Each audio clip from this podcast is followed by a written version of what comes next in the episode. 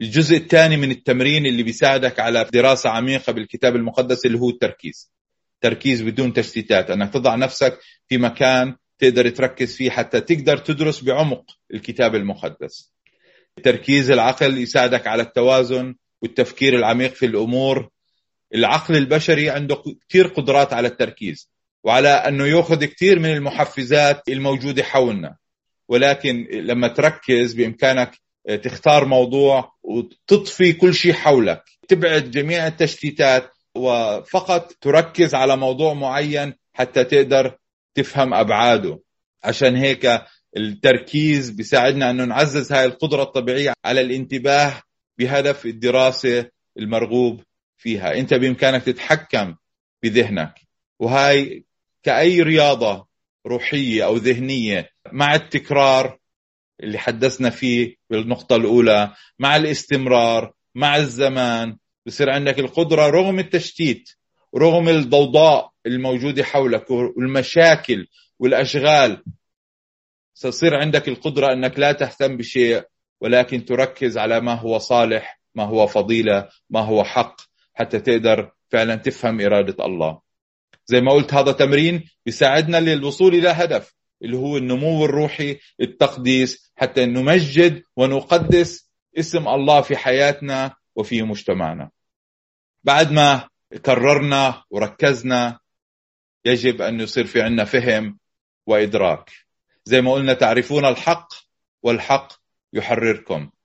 أنه فعلا بعد ما نستمر بالقراءة بإمكاننا نفهم وندرك أبعاد الموضوع ونميز ويصير عندنا بصيرة وتمييز أنه إيش فعلا إرادة الله لحياتنا.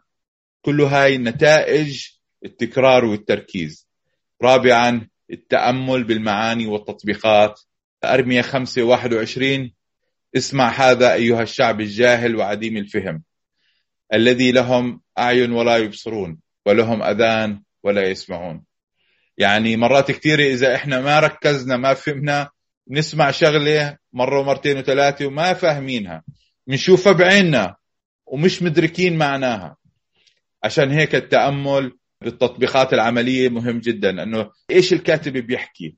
إيش المعلومات الموجودة في هاي الآية؟ طب إيش معانيها؟ إيش أبعادها؟ كيف بتأثر علي أنا شخصيا؟ كيف بإمكاني أطبقها بحياتي العملية؟ كل هاي الأسئلة بتساعدنا على أنه نفهم المعاني والتطبيقات العملية لكل آية بنقراها. عشان نبتعد عن هاي المشكلة اللي بتواجهها الناس اللي بيسمعوا ما بيفهموا واللي بيشوفوا ما بيبصروا. نبتعد عن هاي اللعنة الموجودة في أرمية خمسة. وكمان المسيح كررها بغسل الأرجل والعشاء الأخير. قال لهم أنتم عندكم أعين وما بتسمعوا وعندكم أذان وما بتفهموا وعندكم عيون وما بتشوف. نبتعد عن هاي من خلال التمرين الروحي. نبتعد عن هاي اللعنة نبتعد عن هاي الشغلة السلبية اللي ممكن تأثر على نمونا الروحي من خلال هذا التمرين.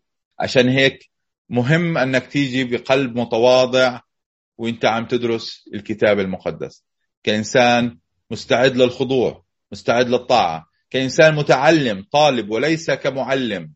مش تحاول تثبت إيش إنت فاهم بتحاول تلاقي آيات تدعم رأيك الشخصي. ولكن تيجي كطالب تقول يا رب افتح قلبي افهمني إرادتك خليني أسمع صوتك.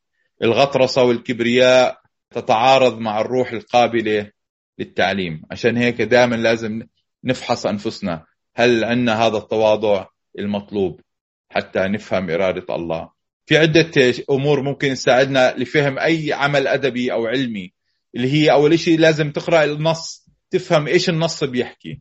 ماذا يقول المؤلف؟ بعدين تفسير النص. ماذا يقصد المؤلف؟ طب ليش كتب هاي الجملة؟ إيش إيش مدلولاتها إيش أبعادها؟ بعدين تقييم الكتاب. هل هاي المؤلف على صواب أم خطأ؟ مرات كثير ممكن نستفيد من هذا التسلسل الذهني المنطقي للأحداث بدراستنا للكتاب المقدس. لما تقرأ الآية بتقول okay إيش الآية بتقول؟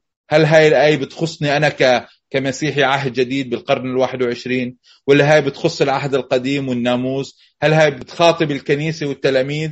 ولا بتخاطب شعب إسرائيل بالعهد القديم؟ هل هاي وصية خاصة بشخص مثل شاول أو مثل بولس الرسول أو بطرس الرسول ولا هي وصية عامة بتخص كل تلميذ فينا؟ إيش مدلولاتها إيش يعني؟ كيف بإمكاني أني أتقبلها في حياتي؟ إيش التطبيقات العملية؟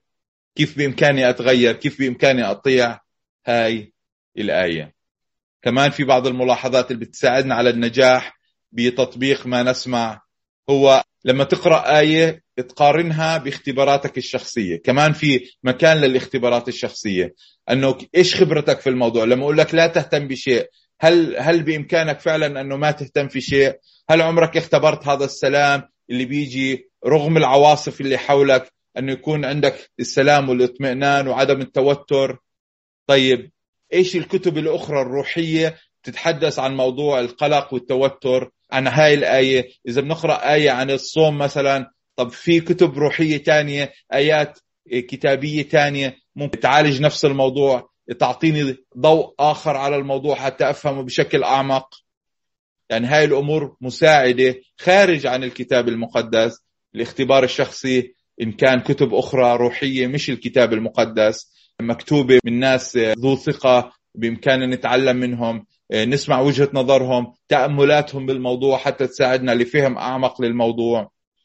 طبعا بالأخير أنه تناقشها مع الكنيسة مع الأفراد اللي جزء من حياتك مناقشة مع الآخرين. ممكن كل هاي الأمور تساعدك على الوجود دراسة عميقة وتتعمق في دراستك في الكتاب المقدس.